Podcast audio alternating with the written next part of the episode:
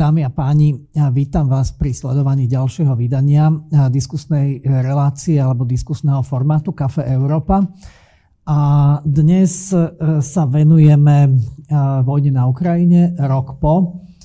My sme mali to šťastie, že sme presne vystihli Putinové zámery a minulý rok sme presne dvadsiateho štvrtého mali naplánovanú diskusiu o napätí na Ukrajine, no ale vtedy toho dvadsiateho štvrtého to práve prepuklo, takže, takže sme boli veľmi dobre časovo nastavení.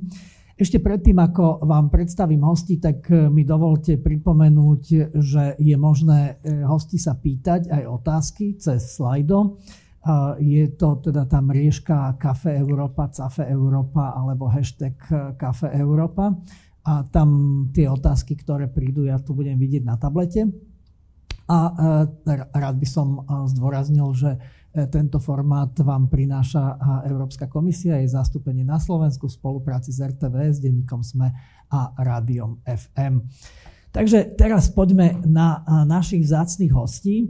My sme tých hostí sa snažili, aj sa nám to podarilo vyskladať tak, aby sme mali európsku úroveň, aby sme mali národnú úroveň, aby sme mali zástupcov tretieho sektora, aby sme mali aj takú tú lokálnu alebo mestskú úroveň. No a teda tu máme všetky tieto štyri úrovne alebo štyri, štyri dimenzie v našom informačnom centre. Takže vítam najskôr Katku Mathernovú.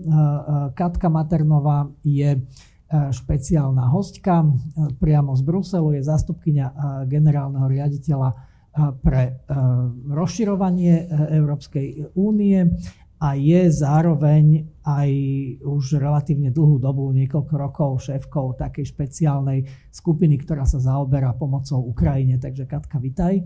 Ďakujem. Katka bola aj v tom ročnom, pred rokom tom, tom stretnutí a tou Ukrajinou žije každý, každým dňom. Tu národnú úroveň každý z vás bude hovoriť sám za seba, ale predsa len máte nejaké, nejakú tú funkciu. Takže tú národnú úroveň nám predstavuje Janka Kobzová, ktorá je poradkyňa prezidentky Slovenskej republiky pre zahraničnú politiku. A tú, tú aktivistickú časť predstavuje Lucia Štasselová, ktorá je poslankyňa mestského zastup, zastúpenia a v Bratislave. A zároveň aktivistka, ja ju sledujem na sociálnych sieťach a asi najaktívnejšia, a najaktívnejšia sledovačka a, a informátorka o, o rôznych veciach, ktoré sa na Ukrajine dejú. A takisto spoluautorka filmu, ktorý, ktorý vy, ktorí ste online, si môžete pozrieť na YouTube. Ešte sa k nemu asi dostaneme, my sme si ho tu pozreli pred chvíľkou naživo. No a teda posledný, ale samozrejme nie, nie nejaký bezvýznamný, strašne významný primátor hlavného mesta Bratislavy Matúš Vallo. Takže Matúš, vitaj, vitajte všetci. Budeme hovoriť, ja som spomínal, že sú to také tie dimenzie rôzne, ktoré by sme chceli pokryť, ale dovolte mi najskôr možno takú osobnú otázku. dvadsiateho štvrtého februára dvetisícdvadsaťdva. Ako si na to spomínate, na to, keď ste sa dozvedeli, že čo sa na Ukrajine stalo, ako ste sa to dozvedeli a čo ste si mysleli a či to, čo ste si mysleli a čo ste očakávali, sa nejako zmenilo po roku, alebo, alebo ste, to, ste to presne vystihli. Tak kto chce začať? Skúsme, Katka. Tak v prvom rade, Vládko, ďakujem veľmi pekne za pozvanie, Vierka, kolegovia z, z reprezentácie Európskej komisie. Tu sa cítim doma z Bruselu, doma pri Bratislavo, Bruseli. Um, tak ja keď, ja keď spím, tak ja si vypínam telefón. A som sa dvadsiateho štvrtého ráno zobudila, no a hneď mi proste začali WhatsAppové a signálové odkazy prichádzať od, od priateľov a kolegov na Ukrajine a hneď som si zapla podcast a tak som sa teda do toho rána zobudila. Nebolo to neočakávané, pretože veľmi výnimočným spôsobom aj Spojené štáty, aj Veľká Británia signalizovali už dlho a systematicky a úplne bezprecedentne tie intelligence, ktoré, ktoré mali, že, že sa Rusi chystajú zaútočiť. A naši kolegovia napríklad z Kieva už boli asi dva a pol týždňa evakuovaní, Američania evakuovali, Briti evakuovali. Čiže nebolo to neočakávané, ale napriek tomu to zaskočilo. A, a človek tak... veril, že sa, že k tomu kroku nedojde, ale samozrejme tá mobilizácia, ktorá v tých dvoch veľkých vlnách už sa tri štvrte roka budovala, tak nemohla k ničomu inému ani viesť. No a navyše, navyše Putin už dlhé, dlhé roky robí presne to, čo signalizuje. Áno, v dvetisícsedem na Munich Security Forum proste sa vyhranil ako nepriateľ liberálneho západu a odtedy systematicky ide týmto smerom a dvetisícdvadsaťjeden v lete napísal esej, ktorou popieral e, vôbec právo Ukrajiny na samostatnú existenciu a slobodu. Čiže on to, on to všetko signalizoval, akurát, že my sme to nevždy, nevždy tomu načúvali. K tomu sa dostaneme ešte teraz skôr iba také, tak, takéto osobné e, e, ma zaujíma. Lucia.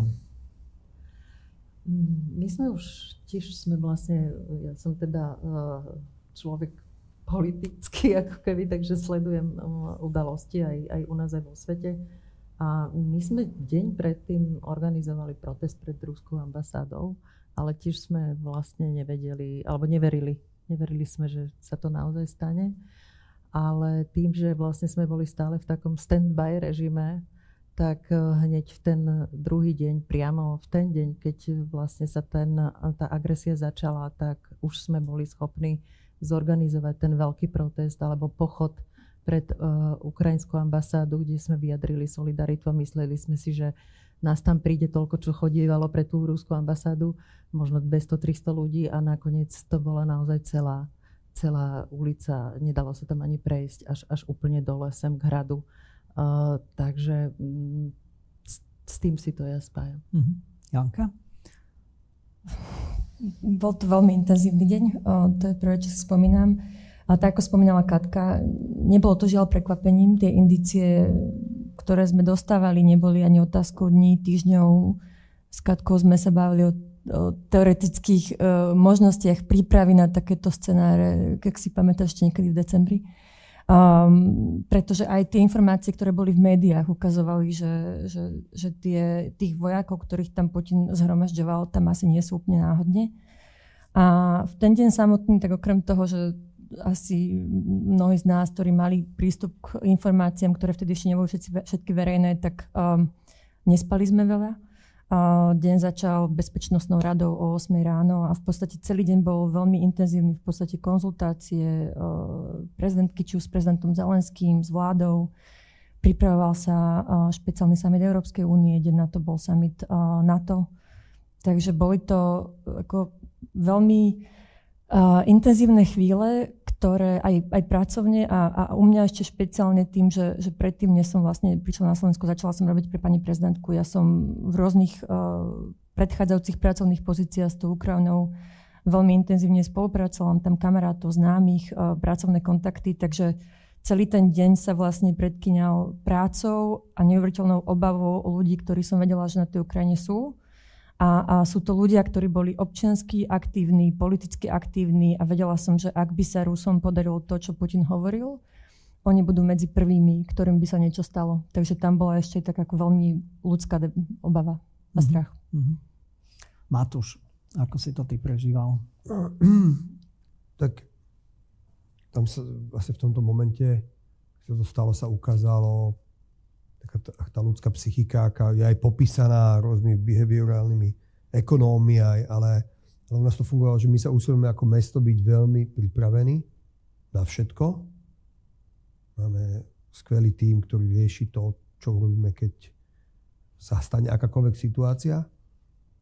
A napriek tomu, že som čítal a vedeli sme a Američania hovorili, Angličania hovorili, a tá nádej, že sa to nestane, nás priviedla k tomu, že sme jednoducho neurobili kompletnú prípravu, ako by sme mali na tie prvé dni možno. Ja som sa o tom potom bavil s, s primátorom Varšavy, ktorí boli od prvého dňa pripravenejší. Oni tam mali aj o mnoho väčší tlak ako my. Ale bolo neuveriteľné pozerať na sebe, že schystáme sa na každú drobnú vec, máme plány, rôzne manuály sa snažíme robiť. A napriek tomu, že táto vec sa tak blížila, bola jasne pomenovaná. A prekvapilo ma to, ako my sme to proste vytesnili v hlave a, a akože nás to prekvapilo. A pre nás, pre mesto to znamenalo, že dvadsiateho piateho februára, alebo kedy prišlo na železničnú stanicu do Bratislava prvých tisíc ľudí, ktorí tam potom chodili od tisíc do tisícpäťsto každý deň. A, a my sme proste zabehutávali dokopy to centrum a všetko to, aby tisíc ľudí malo kde ísť. Takže uh, bolo, to stra- bolo, to, bolo to strašné, strašne ťažké dni, ale aj tá vec, že sa niečo, to uvedomenie si, že sa niečo pre, prekročilo. Nejaká vec, ktorá sa tu v Európe roky neprekračovala a, a, a vtedy sme ešte nevedeli, aké tragické to bude stále tam. Akože tie prvé dni sme si mysleli, že to budú nejaké manévre možno a tak. Takže ne, nebolo, to, nebolo, nebolo to ľahké ani po tej stránke ako vedenia mesta, už vôbec ne po tej ľudskej. Mm-hmm. Áno, ja, ja myslím, že to bolo také, to je také, že kto si hovoril z toho behaviorálneho hľadiska, máme ten taký tunelový efekt, že vytesňujeme veci, tak sa mnohí Židia počas druhej svetovej vojny ocitli nakoniec vo Osvienčime a, a, alebo v nejakom inom koncentračnom tábore, lebo to vytesňovali. Našou úlohou je, aby sme veci nevytesňovali a snažili sa to, snažili sa to chápať. Je to taký bezprecedentný rok, akože všetky možné tabu sa prekročili, sa prelomili. Tak skúsme sa možno, že pozrieť z toho pohľadu, samozrejme, ako som hovoril, sú to vaše nejaké osobné názory, ale skúsme sa pozrieť z tých rôznych aspektov, ja neviem, tretieho sektora, európskeho, národného a, a potom možno, že takého mestského, že e, ako, ako to vy ste ten rok vnímali a, a, a de facto, či si myslíte, e, že sme zareagovali ako spoločnosť, a teraz myslím pod tou spoločnosťou všetky tieto dimenzie, či sme zareagovali dobre, alebo sme nezareagovali dobre. Lebo častokrát, keď sa pozeráme neviem, do, do histórie, máme ja neviem, nejakú Mnichovskú dohodu a, a rôzne tie, tie pakty s Hitlerom, ktoré teraz historici hodnotia, všetci hodnotíme ako veľmi zlé kroky. Tak keď sa budú historici dívať na Európu, Európsku úniu, občanov, Bratislavu a a Slovensko ako také, tak ho budú hodnotiť pozitívne, alebo, alebo myslíte, že nie? Katka? Tak ja odpoviem aj aj. Najprv poviem na tú pozitívnu stránku, čo Európa urobila v podstate hneď, alebo veľmi, veľmi krátko po Po, ne, ja nerada hovorím vypuknutí vojny, lebo vojna vypukla v dvetisícštrnástom roku, ale po tejto masívnej invázii, hej, tejto eskalácii masívnej, čo sa začala dvadsiateho štvrtého februára, tak Európa sa veľmi jednoznačne postavila na stranu Ukrajiny. Áno, toto je, nepozeráme sa na to ako na konflikt medzi dvoma a snažíme sa byť vzdialení, postavili sme sa ako Európa jednoznačne na, na stranu Ukrajiny a to si myslím, že je správne. Aj historicky sa to bude tak hodnotiť, pretože tu nejde len o, o e, vojnu Ukrajiny a Ruska, ale ide o, o, o, o svetový systém hodnotový, a aký sme proste po druhej svetovej vojne poznali. Hej, tu ide o piliere proste Nášho, nášho spoločenstva. Takže to, to si myslím, že sa spravilo správne a, a také tri aspekty to mali dosť bezprecedentné. Poprvé, a to aj prekvapilo Putina, to, ako Európa zostala zjednotená. Nikto to nečakal. Hej? Nikto. Ani C I A, ani Putin, nikto, ani my sami sme to v podstate nečakali. Čiže Európa doteraz zostala zjednotená. Prelomili sa rôzne tabu, napríklad teraz nielen, že dodávky zbraní a to sú slávne Zeitenwende nemecké a tak ďalej, ale Európska únia ako nemilitaristický spolok používa svoju European Peace Facility, čo sa tak trošku orwellovsky to volá, to je mierová, mierový program, nástroj. mierový nástroj európsky na NATO. Už teraz je asi päť miliard sa prepláca členským štátom dodávka zbraní na Ukrajinu. Áno, nikdy predtým sa také niečo nestalo.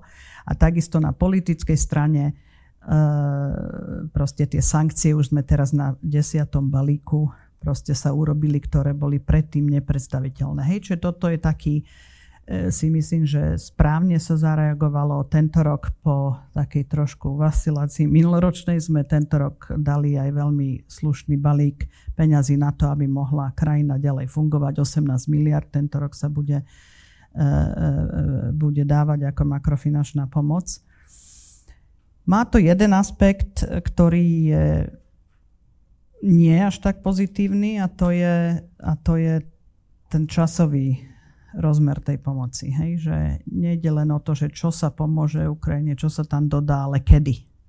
Áno, a my proste stále, stále ako keby sme dobiehali, ako keby sme riešili minulomesačnú alebo problémy spred dvoch, troch mesiacov. A toto je niečo, čo samozrejme potom uh, vedie k viacerým stratám a, a predĺžovaniu vojny. Janka, keď sa pozrieš teda na tú národnú úroveň, Katka sa pozerala z európskej, keď sa pozrieš na to, ako Slovensko zareagovalo, tak si myslíš, že je dobre? Môžem ešte jednu vec povedať? Ospravedlňujem sa. Strašne sa ospravedlňujem. Hlavne dali sme Ukrajincom, a toto musím povedať, dali sme im nádej, pretože sme ich prijali ako kandidátskeho člena do EÚ v júni. Čo je absolútne bezprecedentné a A, a až to som to vytesnila a zabudla povedať, áno, keď áno, som hovorila, ospravedlňujem sa. Áno, však sa to malo v portfóliu celé, takže... Ja si myslím, že mnohých z nás, kebyže sa takto pred rokom rozprávame a už vtedy vieme, čo sme nevedeli, že ten konflikt bude takto prebiehať, asi by nás prekvapilo, kebyže tu sedíme a rozprávame sa o tom, akú rozmanitú a, a naozaj substantívnu pomoc Slovensko poskytlo Ukrajine. A teraz nehovorím iba o nejakej oficiálnej humanitárnej pomoci, hovorím o bezprecedentnej aktivizácii občianskeho sektora, ľudskej solidarity, samospráv, to, čo, a, a to prichádza. A to si možno nevždy uvedomujeme, že ono to prišlo vlastne po dvoch rokoch pandémie, kedy sme ako spoločnosť boli aj neuveriteľne vyčerpaní, unavení, ekonomicky sme mali veľké problémy už pred vojnou. Takže toto všetko, o vojenskej pomoci ani nehovorím, je to, je to niečo, čo Slovensko predtým v takomto objeme nikdy nerobilo. Um, takže že myslím, že, že tá pomoc je naozaj, ako aj, aj to ukazujú štatistiky, pokiaľ ide o nejaké percento nášho há dé pé a podobne, či už vojenská alebo, alebo iná forma pomoci, je naozaj bezprecedentné. To, čo pre mňa bolo ešte zaujímavé, a súvisí to práve s tým, Katka, čo si ty hovorila, tá, tá perspektíva alebo nádej pre Ukrajinu, tak vlastne Slovensko, ktoré z môjho pohľadu vnímalo, a myslím, že to bolo vzájomné, uh, Ukrajina a Slovensko sa vnímali tak trošku ako neviditeľní susedia dovtedy. Um, nepoznali sme tú Ukrajinu až tak veľmi, oni nevnímali až tak veľmi nás. A tak sa to veľmi zmenilo. Jednak ľudsky, uh, mnoho mojich známych v podstate bolo veľmi ľudský, iba vydesených a chcelo pomôcť uh, tým, ktorí utekajú pred vojnou. Ale aj ako krajina sme sa vlastne zaktivizovali a sme si povedali, OK, tuto je sused, ktorý bol uh, napadnutý absolútne bezdôvodne. Uh, je tu jasný obeť, jasná obeť, jasný agresor. Ako im vieme pomôcť? A to, čo bolo zaujímavé sledovať, že Slovensko začalo aj politicky na úrovni Európskej únie alebo NATO byť veľmi aktívne, vokálne, uh, či už podpore kandidátskeho štatútu alebo podpore uh, pre Ukrajinu politicky, finančne, vojensky. A tá druhá vec, ktorú chcem povedať, tá podpora zároveň ukázala, možno to je niečo, čo si po tej, po tom skoro roku uvedomuje, uvedomuje ešte viacej, um, je to, ako my na tú vojnu budeme aj naďalej reagovať. Uh, ako krajina, ako spoločnosť, uh, čo si môžeme zobrať ako poučenia. A uh, mnohí na Slovensku, väčšina ľudí bola presne, možno nečakali, alebo čakali a tak boli šokovaní tou intenzitou toho konfliktu. Čo si z toho môžeme zobrať ako spoločnosť, ako štát, pre náš krízový manažment, aké sú naše zraniteľnosti. A, a ukazuje sa, Katka, ty si to spomínala, že áno, tá európska reakcia bola veľmi dobrá. Ale mnoho ľudí by povedalo, OK, kebyže v dvetisícštrnástom zareagujeme inak, kebyže nepredlžujeme našu závislosť na ruskom plyne, na ruských zdrojoch, energie a podobne, došlo by to až tak ďaleko, alebo nedošlo. To sú teoretické otázky, lebo, sú, lebo už sa to stalo. A on môžeme si z toho zobrať ponaučenie preto, ako naše zraniteľnosti ako krajiny, štátu, krízového manažmentu, krízového riadenia môžeme zlepšiť, aby sme na budúce neboli v tejto situácii. Keď my vlastne váhame s tlakom, nemôžeme vyvíjať až taký tlak na agresora, ako by sme chceli, pretože sme na ňom v niečom závislí. Áno, áno. Samosprávy boli v rôznych, najskôr tie úplne na, na samom východe Slovenska, potom Košice a, a potom hneď, alebo paralelne s tým aj Bratislava boli veľmi a, výrazne zasiahnuté vlnou utečencov a, a všetkými tými vecami, ktoré sa diali. Tak ty to ako hodnotíš, Matúš, že si hrdý na Bratislavu? Že ako, ako to zvládla Bratislava, ako tá, tá formálna stránka, formálni predstavitelia, ale aj občania? Ja som hrdý najmä na Bratislavčanky, Bratislavčanov. To už bolo po covide, kde v covide sme videli, že obyvatelia nášho mesta vedia ukázať neuveriteľnú disciplínu, ale zároveň fantastickú súdržnosť a, a sú pripravení pomáhať. A my sme boli tiež ako až zaplavení, ako to býva tá linka tej, tej pomoci, ktorá na začiatku všetci pomáhajú, potom treba udržovať obrovskou pomocou. A, ale na to boli presne en gé ó, na to boli rôzne, rôzne systémy, ktoré to, ktoré to zbierali. My sme hm, hneď uh, zo pár dní potom, jak sa to stalo, alebo hneď vlastne na druhý deň, na tretí začali dávať dokopy tú hlavnú stanicu, prvé také centrum rýchlej prvej pomoci.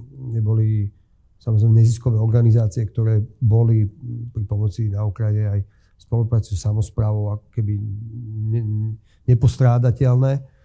A, a postupne v momente, keď sme, to, keď sme to začali robiť a nejak sa to, nedá sa povedať, zastabilizovalo, ale nejak sme sa v tom naučili chodiť, tak paralelne sme uvažovali o veľkom uh, takom klientskom centre prvej pomoci, ktorá na, ešte doteraz fungujúca Botova, ktorá sa stala nejakým spôsobom uh, až také ako kultúrne centrum dneska.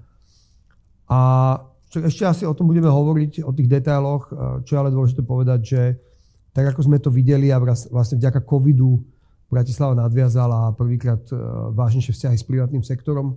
Dotedy privátny sektor Bratislavu obchádzal, pretože proste neveril. Uprostred covidu sa nám ozvala IKEA, ktorá povedala, čo potrebujete, poďte si vybrať a nasledovať ďalšie firmy, banky. Tak tunák sme tú spoluprácu nejak využili o to viac a centrum Botova je, je vlastne príklad neuveriteľnej spolupráce medzi samosprávou, štátov, ktoré sme museli uprosiť trošku na kolenách, ale nakoniec štát tam preniesol si tú zahraničnú políciu, cudzinskú políciu. A to, čo bolo najprv nemožné, tak nakoniec sa stalo možné a, a mali sme tam fantastický tím cudzinskej polície, kde priamo tam sa vybavali veci a mestom, samosprávou a samozrejme neziskovým sektorom. Takže to bolo možno o tom neskôr. Uh-huh. Myslím si, že tá reakcia mesta bola dobrá. A myslím si, že reakcia obyvateľov bola fantastická. A op- opakujem, uh, mal som to vedomote nacvičené, lebo do tej Botovej nám kopec európskych politikov sa prišiel pozrieť, som ich tam vodil. A jedna vec, ktorá najväčšie zasiahla v tom dobrom, ako sme dokázali, a to je podľa mňa na toto bolo unikátne, že tá spolupráca medzi tými štyrmi piliermi neziskový, samospráva, štát a privátny súkromný sektor bola úplne ukážková. Hmm. Uh, ja myslím, že ak ťa môžem považovať za takého predstaviteľa minimálne tu v tejto diskusii toho tretieho sektora, tak ten bol takou hviezdou toho, toho celého smutného, uh, smutného filmu alebo smutného scenára vojnového, že zareagoval v prvých hodinách do istej miery na začiatku, možno, že trošku suploval tie oficiálne, formálne kanály. Takže ty, ty to hodnotíš tak, ako sa to vo všeobecnosti vníma, že, že zachoval, zachoval sa veľmi dobre? Je, je takým tým pilierom tejto našej spoločnosti?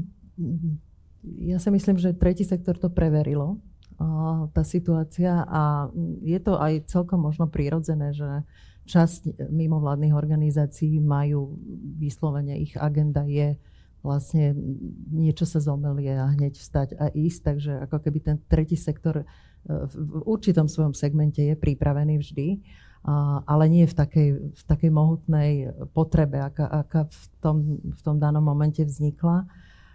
Čo ja vnímam ako veľmi pozitívne je, že, že ale nie len tretí sektor. Akože toto boli normálne, že individuálni ľudia, konkrétni ľudia, konkrétne rodiny. Ja mám kolegu, ktorý sadol do auta a išiel na tú hranicu, lebo vedel, že odtiaľ tých ľudí treba zase niekam doviezť a zažil si to, že že viezol dve dievčatá, ktoré celý, celou cestou uh, boli na v kontakte so svojou starou mamou, ktorá žila v, Tali- v Taliansku, išli tam a ona stále preverovala, či ten človek, ten môj kolega, či je dôveryhodný, či ich niekam neodvezie. To je jeden ako taký príklad. Uh, čiže, čiže bolo to tisícky ľudí, množstvo rodín a my sme v našej rodine do troch rodín prišli uh, ľudia z Ukrajiny. Boli tam dva tri mesiace, zase sa posunuli ďalej, našli si tú prácu, pomáhali sme im. Takže ja si skôr myslím, že to asi možno bolo také aj skôr, skôr až národné vzopätie a taká solidarita vzájomná. A to si myslím, že je také dôležité povedať, že nielen tie inštitúcie, nielen inštitucionálna pomoc, ale že Slovensko ako také sa prejavilo správne, alebo ako by som to povedala, už to, čo následuje ďalej, o tej minulosti sa vždy ako keby dá niečo povedať, lebo už je za nami, už to vieme tak zhodnotiť. Ja som nedávno prekladala jeden článok, že budúcnosť môže byť apokalypsa alebo raj na zemi, a, ale ten dnešok, to, čo teraz zažívame, je veľmi neisté a to je to také ťažké a to, to je asi to, čo teraz ďalej budeme o tom rozprávať, že, že tú budúcnosť z môjho pohľadu ja hodnotím ako keby pozitívne a, a navyše ešte aj sa overili tie spolupráce, čo už bolo povedané v Bratislave, tá, tá spolupráca štyroch pilierov na tej hranici chvíľu trvalo. Samozrejme, kým sa tam všetko upratalo a prišli tam nejaké manažerské rozhodnutia, ale nakoniec ten systém sa nastavil tak, že keď vznikol problém tu na pri uh, moravsko-slovenskej hranici, tak ani nikto o tom nevedel a ten systém, ktorý sa tam nastavil, sa zrazu použil tu na o, o pol roka neskôr.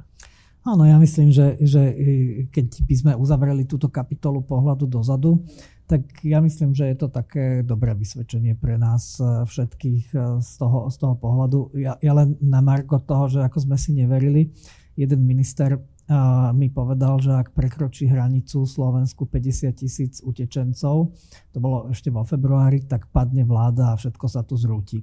No, prekročilo ich jeden milión a vydržali sme to, čiže tá odolnosť a tá, by som povedal, taká tá, tá, tá kapacita jednak občianska, ale aj inštitucionálna je oveľa väčšia.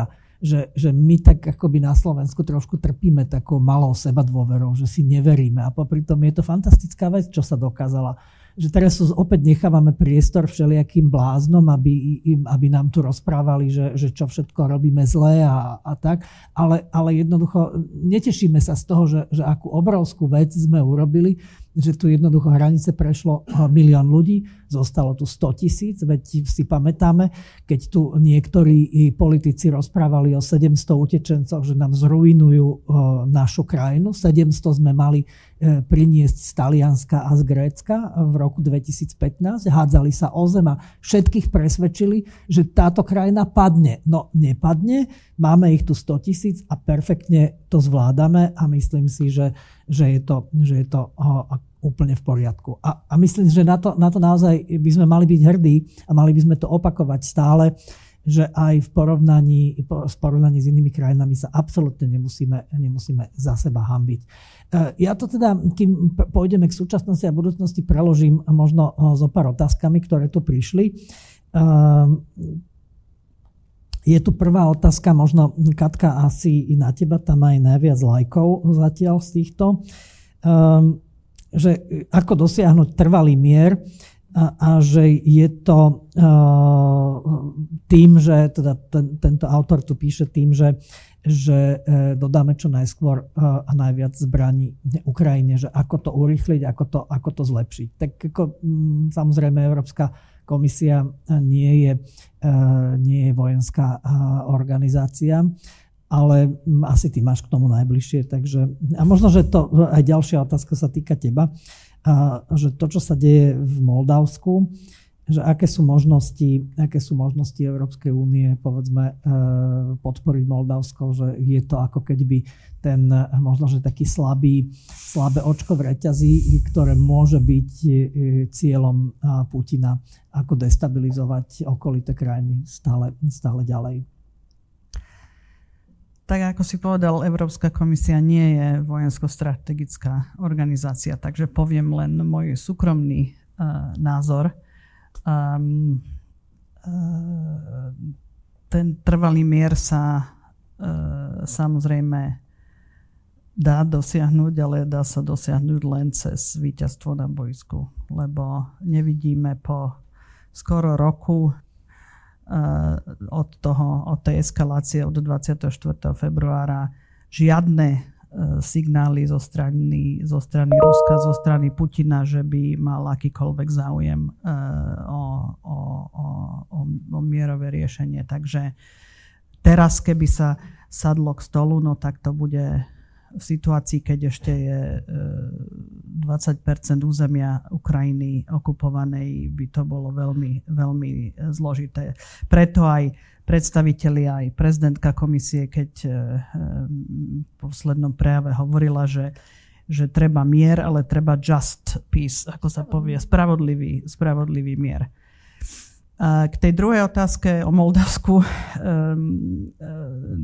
okrem teda Ukrajiny, Moldavsko je ďalšia krajina, na ktorej človek trávil sto percent času. Ten Takže, človek si ty. Prosím? Ten človek si ty. Áno, ten, áno ten, ten človek. Hej. A, a to už teda od oktobra dvetisícdvadsaťjeden. To bolo ešte pred, pred tým februárovým dátumom, kedy kedy uh, veľmi, veľmi agresívnym spôsobom proste vypukla hybridná vojna.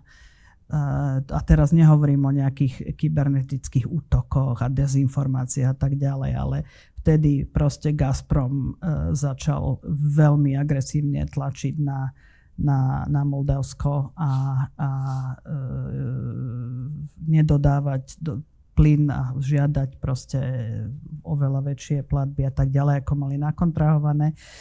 No a vtedy sme teda veľmi, veľmi rýchlo a rázne e, zakročili a pomohli sme im a zmobilizovali sme sa tak, ako Matúš hovoril, že, že sme to ani nečakali. To, to, takú malú Botovu sme my urobili, čo sa týka Moldavska, a to trvá doteraz. Proste sme im e, obrovským sme ich proste dostali do situácie, kedy po roku sú schopní si kupovať aj plyn, aj elektriku na trhoch. E, dali sme im obrovské množstvo, obrovské množstvo peňazí. No ale toto všetko sú samozrejme kroky, ktoré ak sa Putin rozhodne to úplne nalomiť, no tak je to veľmi zložité tomu zabrániť. Hej? Oveľa väčšej a oveľa oveľa robustnejšej Ukrajine sme rok vo vojne. Čiže samozrejme, keby, keby došiel k takémuto kroku, no tak to bude veľmi, veľmi zložité, pretože inštitucionálne jednak je Moldavsko najchudobnejšia krajina v Európe, jednak inštitucionálne podstatne, podstatne slabšia, ale má, má zatiaľ výbornú, výbornú prezidentku, výbornú vládu. Teraz sa menila vláda. Trošku to bolo v, v medzinárodnej tlači nepochopené a sa hovorilo o páde proeurópskej vlády. Nie, normálne sa vymieňa vláda. Tak ako Zelenský vymenil jednu a tu nás sa bude takisto mierovo vymieňať vláda. Čiže nejaká dráma sa tam nediala, ale je pravda tá, že, že teraz prezidentka Sandu oznámila, že, že jej prezident Zelenský hovoril o, o podstate o puči, ktorý, ktorý e, Rusko plánovalo. Budeme musieť ešte presne uvidieť kontúry, kontúry toho. Ale to, že je to zraniteľná krajina, o tom nie je žiadnych pochyb. A to, že je to zraniteľná krajina, ktorá tým pádom bude veľmi slabým a zraniteľným miestom pre Ukrajinu, to je tiež pravda. Áno, Je tu, je tu teda taká jedna otázka, ktorá možno, že je, je pre vás troch ďalších, že ako pomôcť s integráciou Ukrajincov, ktorí sú na Slovensku. Či aké sú možnosti sa zapojiť, tu konkrétne sa autor tejto otázky chce zapojiť, že aké sú možnosti, že či sú nejaké organizácie, alebo sú nejaké možnosti, čo v tomto smere robiť. Ja viem, že vláda Slovenska robila niektoré kroky v zapojení pediatrov, zdravotných sestier a tak ďalej, že sa, že sa v tomto smere robia nejaké, nejaké kroky, aby sa jednoducho to uznávanie diplomov zjednodušilo alebo sa vytvorili nejaké kroky. Tak neviem, Lucia, Janka alebo Matúš, či vy viete, ako, ako na, na túto otázku zareagovať, ako by sa dali integrovať viac.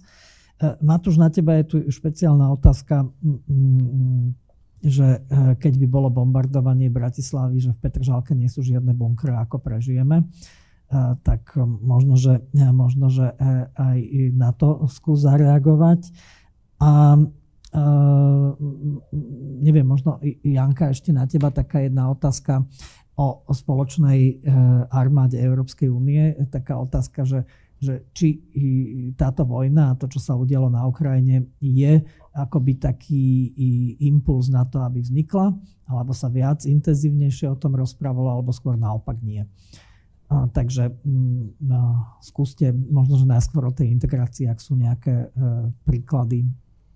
Môžeme ja mm, povedať, ako e, Ukrajinci, ktorí ostali tu, teda ja viem viacej o Bratislave ako o celom Slovenku, Slovensku, ale mám niektoré informácie aj, aj z iných regiónov.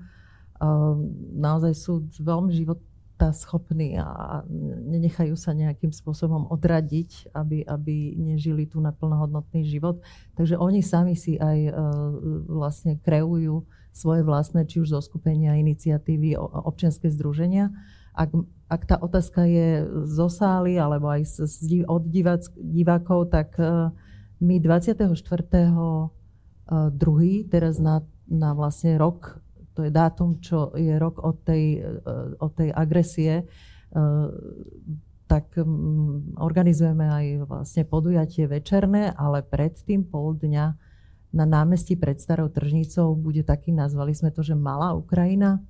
A bude tam množstvo týchto iniciatív a samotní Ukrajinci, ktorí tu žijú, uh, si to vlastne spolu s nami, ale, ale hlavne oni, sme im to ponúkli a budú tam môcť sa aj ľudia porozprávať, ale budú sa môcť prezentovať a aj vzájomne sa nejakým spôsobom spoznať.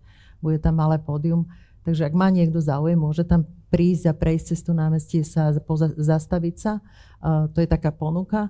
A čo sa týka tej integrácie, veľmi tak ako keby, čo viem, tak napríklad je iniciatíva v Banskej Štiavnici, kde rodina Macharikovcov, ale aj, aj celé, celý okruh ich priateľov prijala stopäťdesiat, okolo stopäťdesiat utečencov a okrem toho, že najprv tam zriadili vlastne nejaké vyučovanie slovenského jazyka, deti nastúpili do škôl, tak isto im hľadajú prácu a ponúkajú im prácu. Podobne ľudia v Rimavskej Sobote, Rimavská pomáha, takisto sú tam, je tam približne podobný počet uh, ľudí z Ukrajiny, ktorým najprv samozrejme ubytovanie, potom, potom potreby, oblečenia a tak ďalej. A teraz už som sa stretla s tou Vierkou odtiaľ a hovorí, že a my už hľadáme prácu. V Rimavskej Sobote, kde vlastne tá nezamestnanosť je vyššia, tak uh, stále je tam cítiť aj tá pomoc Slovenska a, a myslím si, že je to aj také vzájomné,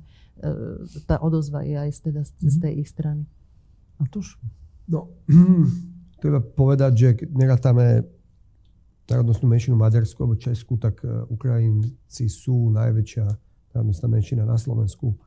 A aj v Bratislave samozrejme tam nejaký typ štruktúry a, už tu existovala aj predtým. Ja som napríklad stretnutie potom, ako vypukla vojna, pre lepšiu koordinátorku, bude to všetko ženy s predstaviteľkami niektorých organizácií lokálnych alebo ukrajinských, alebo také podnikateľky, ktoré tu združujú celé, celý, celý, ako keby za sebou majú nejaké komunity. Ale uh, my sme začali tou integráciou samozrejme už, už v centrum Botova, kde v podstate prebieha doteraz. Tam, tam bolo... A tu treba spomenúť, že sa nám podarilo prehovoriť štát, aby sme urobili, aby sa vybavili všetky dokumenty tam, aj keď to nie je priamo integrácia, na ktorú si zapýtal, nejaký typ servisu vo vzťahu občan-štát bol priamo na jednom mieste a okrem toho tam boli neziskové organizácie, ale tam už vlastne sa, sa, sa ľudia mohli prihlasovať a mohli vidieť, či ostávajú v Bratislave alebo idú ďalej, veľmi veľ, pre veľa ľudí Bratislava bola priestupná stanica. Taký prvý projekt, a nestále neviem, či je to, že integračný projekt, je to projekt zaradenia ukrajinských detí nejakým spôsobom do života. Máme s UNICEFom na piatich centrách voľného času, máme doobedný program pre deti z Ukrajiny, kde sú slovenské lektorky, ale aj lektory, alebo lektory, ktorí vedia rozprávať ukrajinsky.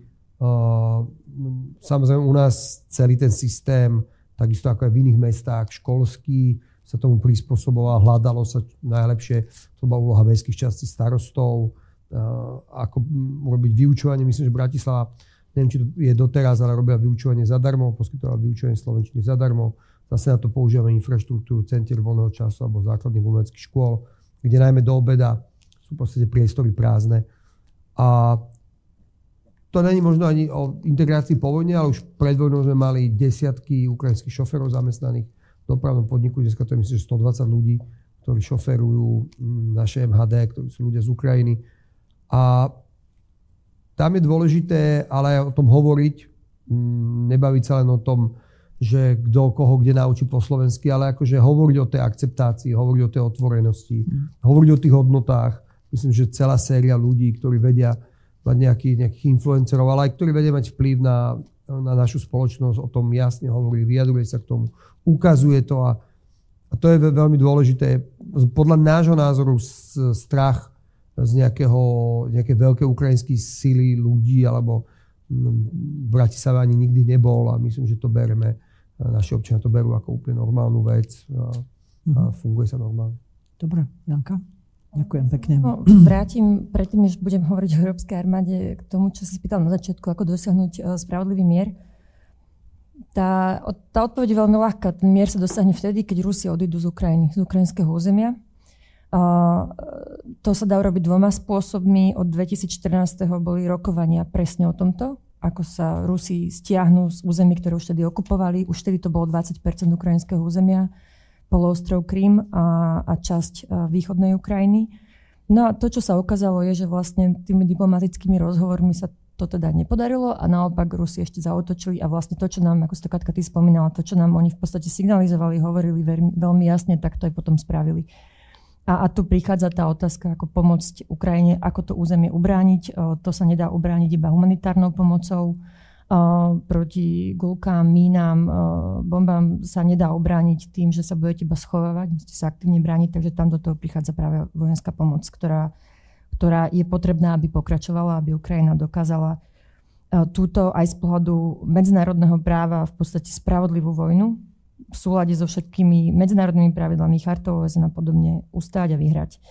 Um, tá druhá otázka, armáda, Európska armáda, nemyslím si, že tie diskusie sa posunuli v tomto smere, ale to, čo sa veľmi posunulo, je v podstate uvažovanie Európy aj, aj Severoatlantické aliancie o, o obrane. Um, my, sme, my sme až do toho dvadsiateho štvrtého februára, vojenskí plánovači asi trošku skôr, v podstate prestali počítať s možnosťou veľkého konvenčného konfliktu v Európe.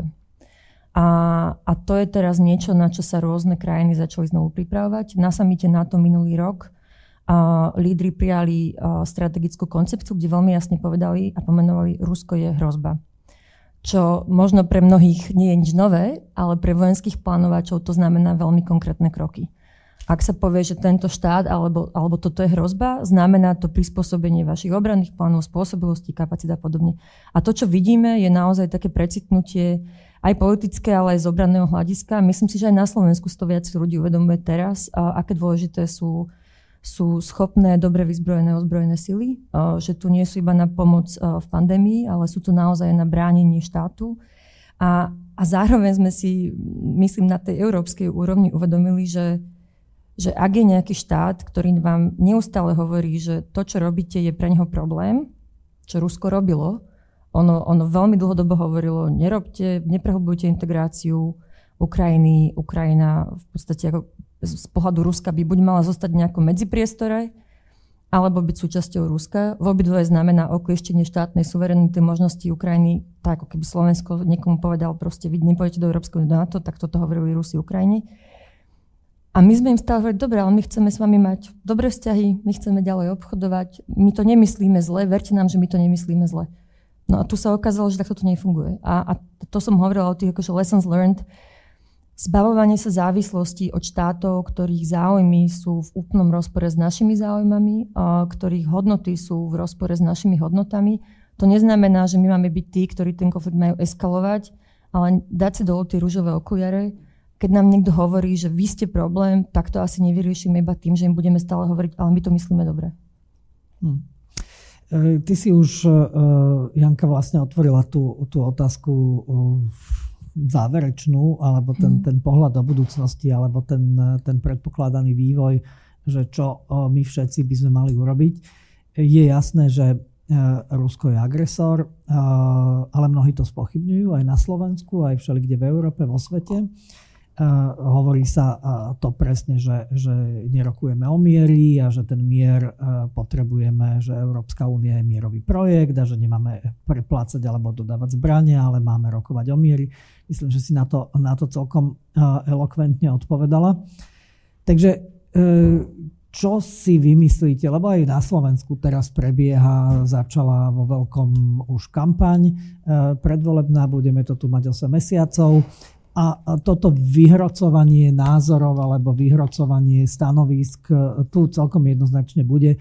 Už to vidíme, že niektoré politické strany sú vyslovene na strane Ruska, niektoré, niektoré zase naopak. Tak čo vy očakávate, aký ten vývoj bude na tej, by som povedal, v tom, v tom konflikte, Ukrajinsko, Ukrajinsko-Rusko, či sa Ukrajina dokáže ubrániť, či dokáže získať späť tie územia, a, ale aj ten konflikt, ktorý prebieha vo vnútri Európskej únie, a možno, že môžeme stačiť, keď zostaneme na Slovensku, tu nám ten konflikt prebieha a, a jednoducho v demokracii potrebujeme mať predstaviteľov, ktorí budú mať nejakú demokratickú podporu a ktorí budú cez tú demokratickú podporu schopní podporovať, podporovať Ukrajinu a, a vlastne tým pádom aj usporiadanie, právne usporiadanie sveta a, a, a nejaké hodnoty, ktoré, ktoré tu máme, ktoré tu, ktoré tu vyznávame. Tak je to otázka pre všetkých a môžete úplne, že z akéhokoľvek uhla, či chcete zostať v tých vašich pozíciách, ktoré máte, myslím tu hlavne na, na Matúša Bratislava a na, na teba, Lucia, ako tretí sektor, kľudne sa môžete na to pozrieť aj, aj ako občania. Katka chcela zareagovať prvá. Nech sa páči. Um, ja len uh, dva momenty by som chcela spomenúť. Um, ja, ja teda nežijem na Slovensku a uh, len, len, len uh, sledujem teda uh, dianie a samozrejme, že som zachytila tie, tie uh, možno šokujúce výsledky uh, výskumu verejnej mienky, kde, kde alarmujúce množstvo ľudí na Slovensku uh, teda podporuje uh, ruské naratívy a a ruské dezinformácie. A ako človeka to môže zamrzieť, ale nemôže to prekvapiť, pretože toto je priestor, do ktorého akože jednu, jednu vec, čo si musíme uvedomiť, že okrem teda horúceho konfliktu a bomb, ktoré padajú na, na ako sme videli, na nemocnice a školy a obytné domy, a rozbijajú energetickú infraštruktúru a tak ďalej. Okrem hybridnej e, vojny, používania, používania energetických e, surovín ako, ako nástroja, tak niečo, čo Rusi používajú veľmi intenzívne dávno pred vojnou a počas vojny takisto sú dezinformácia, cielené naratívy. E, vidíme to na, na globálnom juhu, kde sa podarilo proste Rusom sa podarilo tento konflikt, túto vojnu predstavovať ako, že oni sa zachraňujú, pretože agresor je U S A, agresor je NATO a podobne. To je jeden narratív, ktorý, ktorý je veľmi, veľmi úspešný. A druhý narratív je, že, že, že hlad na juhu a vysoké ceny a inflácia a nedostatok jedla a tak ďalej kvôli, kvôli západným sankciám. Hej? Toto sú dva narratívy, ktoré sú veľmi úspešné. No a Slovensko už dlhodobo bolo samozrejme veľmi ornou pôdou pre, pre rôzne dezinformačné weby, rôzne narratívy. No a teraz sa to teda, teda ukázalo. Ja len to akože som chcela zasadiť do, do širšieho kontextu, že deje sa to tu, deje sa to aj inde. Uh, už nechám na vás okomentovať, že čo s tým. Ja len by som chcela zo, z pohľadu EÚ, ja som začala tým, že som spomenula teraz tá druhé, ten druhý moment, čo idem povedať. Ja som začala tým, že EÚ veľmi rýchlo po, fe, po dvadsiateho štvrtého februári sa postavila na stranu Ukrajiny. No tak z hľadiska EÚ ako geopolitického projektu, z hľadiska nášho standing, hej, vo svete, nemôžeme predsa dovoliť, že naša strana prehrá. Hej? Nielen, že to nemôžeme dovoliť kvôli Ukrajine, ale nemôžeme to dovoliť kvôli sebe a kvôli e, budúcnosti EÚ ako takej, e, že to prehrá. Teraz budem citovať Timothy Snydera, ktorý veľmi e, jasne e, píše a hovorí o tom, že toto je koloniálna vojna ruská. A tak ako všetky koloniálne vojny pre, skončili prehrou koloniálnych mocností, tak musí skončiť aj táto. Hm. Matúš, ty si chcel zareagovať? K tej, tej situácii nevieme, aká bude téma septembrových volieb. Pravdepodobne to bude veľa tém, ale jedna z tých tém určite bude to, či chceme sa približiť viac k Rusku, či sa cítime my ako Slováci, ľudia, ktorí žijú na Slovensku, súčasťou európskeho priestoru alebo ruského priestoru. A dneska Fico to myslím, že explicitne hovorí, kam by to smeroval. Takisto, minulé som čítal tú zaujímavú úvahu, že verme niektorým tým politikom, oni nás nestrašia, oni to naozaj urobia. To je presne to s tým Putinom a myslím, že to s tým Ficom, ktorý jasne hovorí, čo by chcel urobiť a ja to pokladám za až také, že, že vlastizradcovstvo a vec, ktorá je absolútne neakceptovateľná. Ja som bol, pred mesiacom som bol v Kieve na pozvanie primátora Klička, boli sme tam primátori Paktu slobodných miest, to znamená, že tam bol som primátor Varšavy, primátor Budapešti a Prahy. Mali sme s ním veľmi ťažkú, dlhú debatu na večeri, boli sme tam piati ľudia, nás a on sa pozrel na mňa a hovorí, že Slovensko bude ďalšie. Poľsko je jedna z najväčších európskych krajín s najväčšou armádou. Pobaltské krajiny nenávidia Rusov, lebo boli súčasťou toho systému a majú vedľa seba a, a bohaté severné krajiny a vy máte vedľa seba Maďarsko. Čo, že, ich narratív samozrejme, ktorý stále dostávame, že žijeme, že bojujú za nás tú vojnu. Hej, to je presne oni. A, a, a presne on úplne otvorene naznačil takúto vec, že, že čo sa čuduje. Neviem, či to bola jeho nejaká úvaha, či je to nejaká úvaha, ktorá sa niekde nachádza v tomto priestore, ale, ale akože... To, to isté hovoril prezident Lotyšska pred pár mesiacmi, keď bol na návšteve Slovenska. A, a samozrejme neskrývame, že tu máme divákov. Medzi divákmi je pán docent Šmihula, tu ho vidím, my sme mali tú česť mať s ním taký seminár.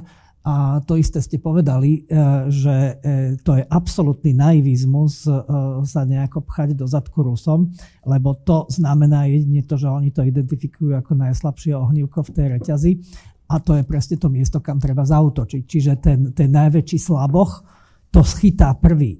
čiže, čiže vlastne je to úplne naivné a samozrejme tento narratív ja rovnako ako ty považujem za, za uh, uh, zrádzanie vlastnej vlasti.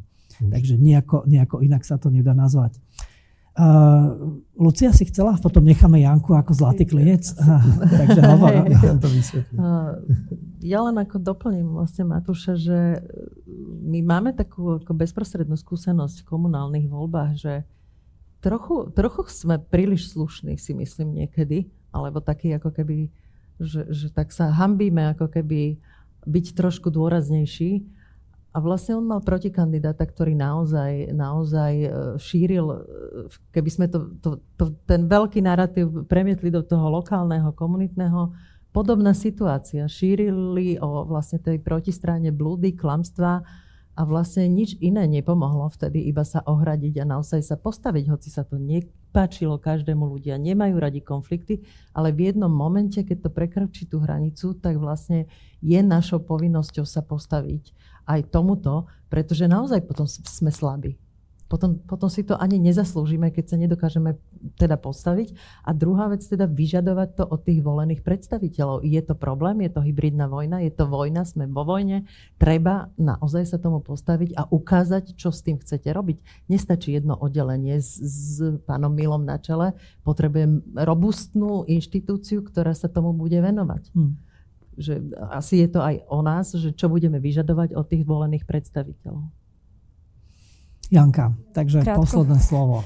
Um, ja si myslím, je, je dobré mať všetky scenáre. Uh, sama spomením jeden. Takto pred rokom som sa rozprávala s človekom vysoko postaveným v NATO, ktorý, ktorého si doteraz nesmierne vážim, ktorý mi teda povedal, že ak tá vojna bude, Ukrajinci do piatich dní skončia, alebo sa nedokážu brániť. Na čo som mu ja povedala teda, že Že aj keby to, že nepozná Ukrajincov, lebo jedna vec je ako nejaké objektívne kapacity, ale mu hovorím teda, že, že, že to nie je iba, že do posledného náboja.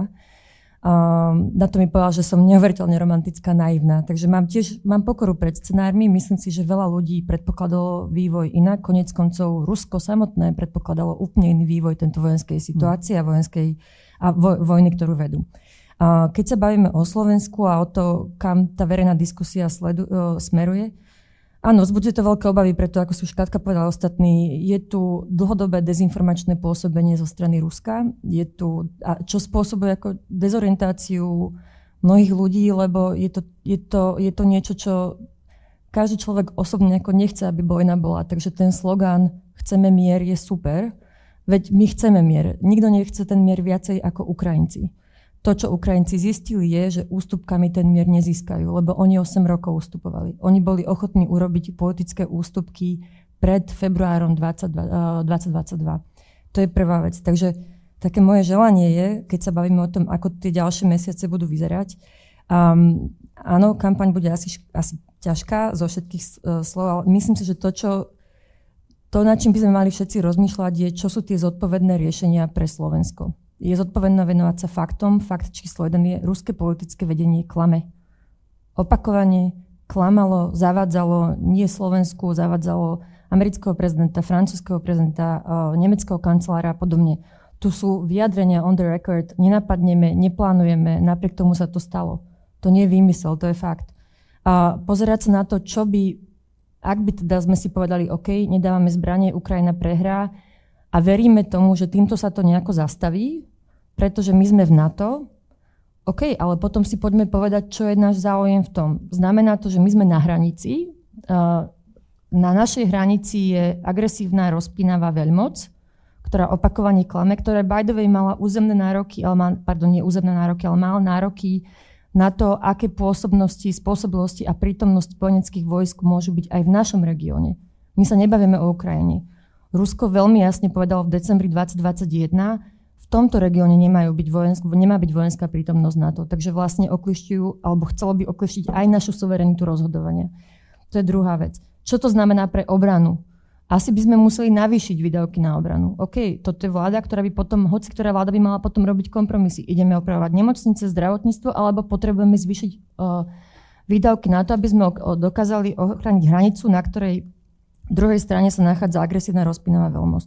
Čo by to znamenalo pre ďalších utečencov z Ukrajiny, ktorí by tam nechceli zostať, nechceli by žiť pod ruskou okupáciou, pretože sme videli v Buči, Hostomeli a inde, čo tá ruská okupácia môže znamenať. A z tohto, viete, nevadne jeden scenár, ale vypadne jasne, čo by sme asi nemali robiť. A tak dúfam, že týmito faktami sa aspoň niekto bude riadiť. Tak dúfajme, politika je dosť o emóciách, nie až tak o faktoch a tie emócie sa vzbudzujú ľahko a hlavne tie negatívne. Dúfajme, že tomu budeme vedieť, mať sílu, schopnosti zabrániť alebo minimálne zabrániť tomu najhoršiemu. Ja viem, že je to téma, o ktorej by sme mohli ešte veľmi veľa hovoriť a veľmi veľa sme nepovedali. Nepovedali sme o tom filme perfektnom, ktorý sme videli, a o ďalších, ktoré sa chystajú. A tie filmy to povedia sami za seba asi tým samotným svojim obsahom. A takže ja už len na záver poďakujem týmto super hosťom, ktorý, s ktorými tá hodinka, ktorú sme tu diskutovali, prešla ako päť minút. A takže ďakujem veľmi pekne Lucii Štasselovej, Katke Mathernovej, Janke Kobzovej a Matúšovi Vallovi. A vám...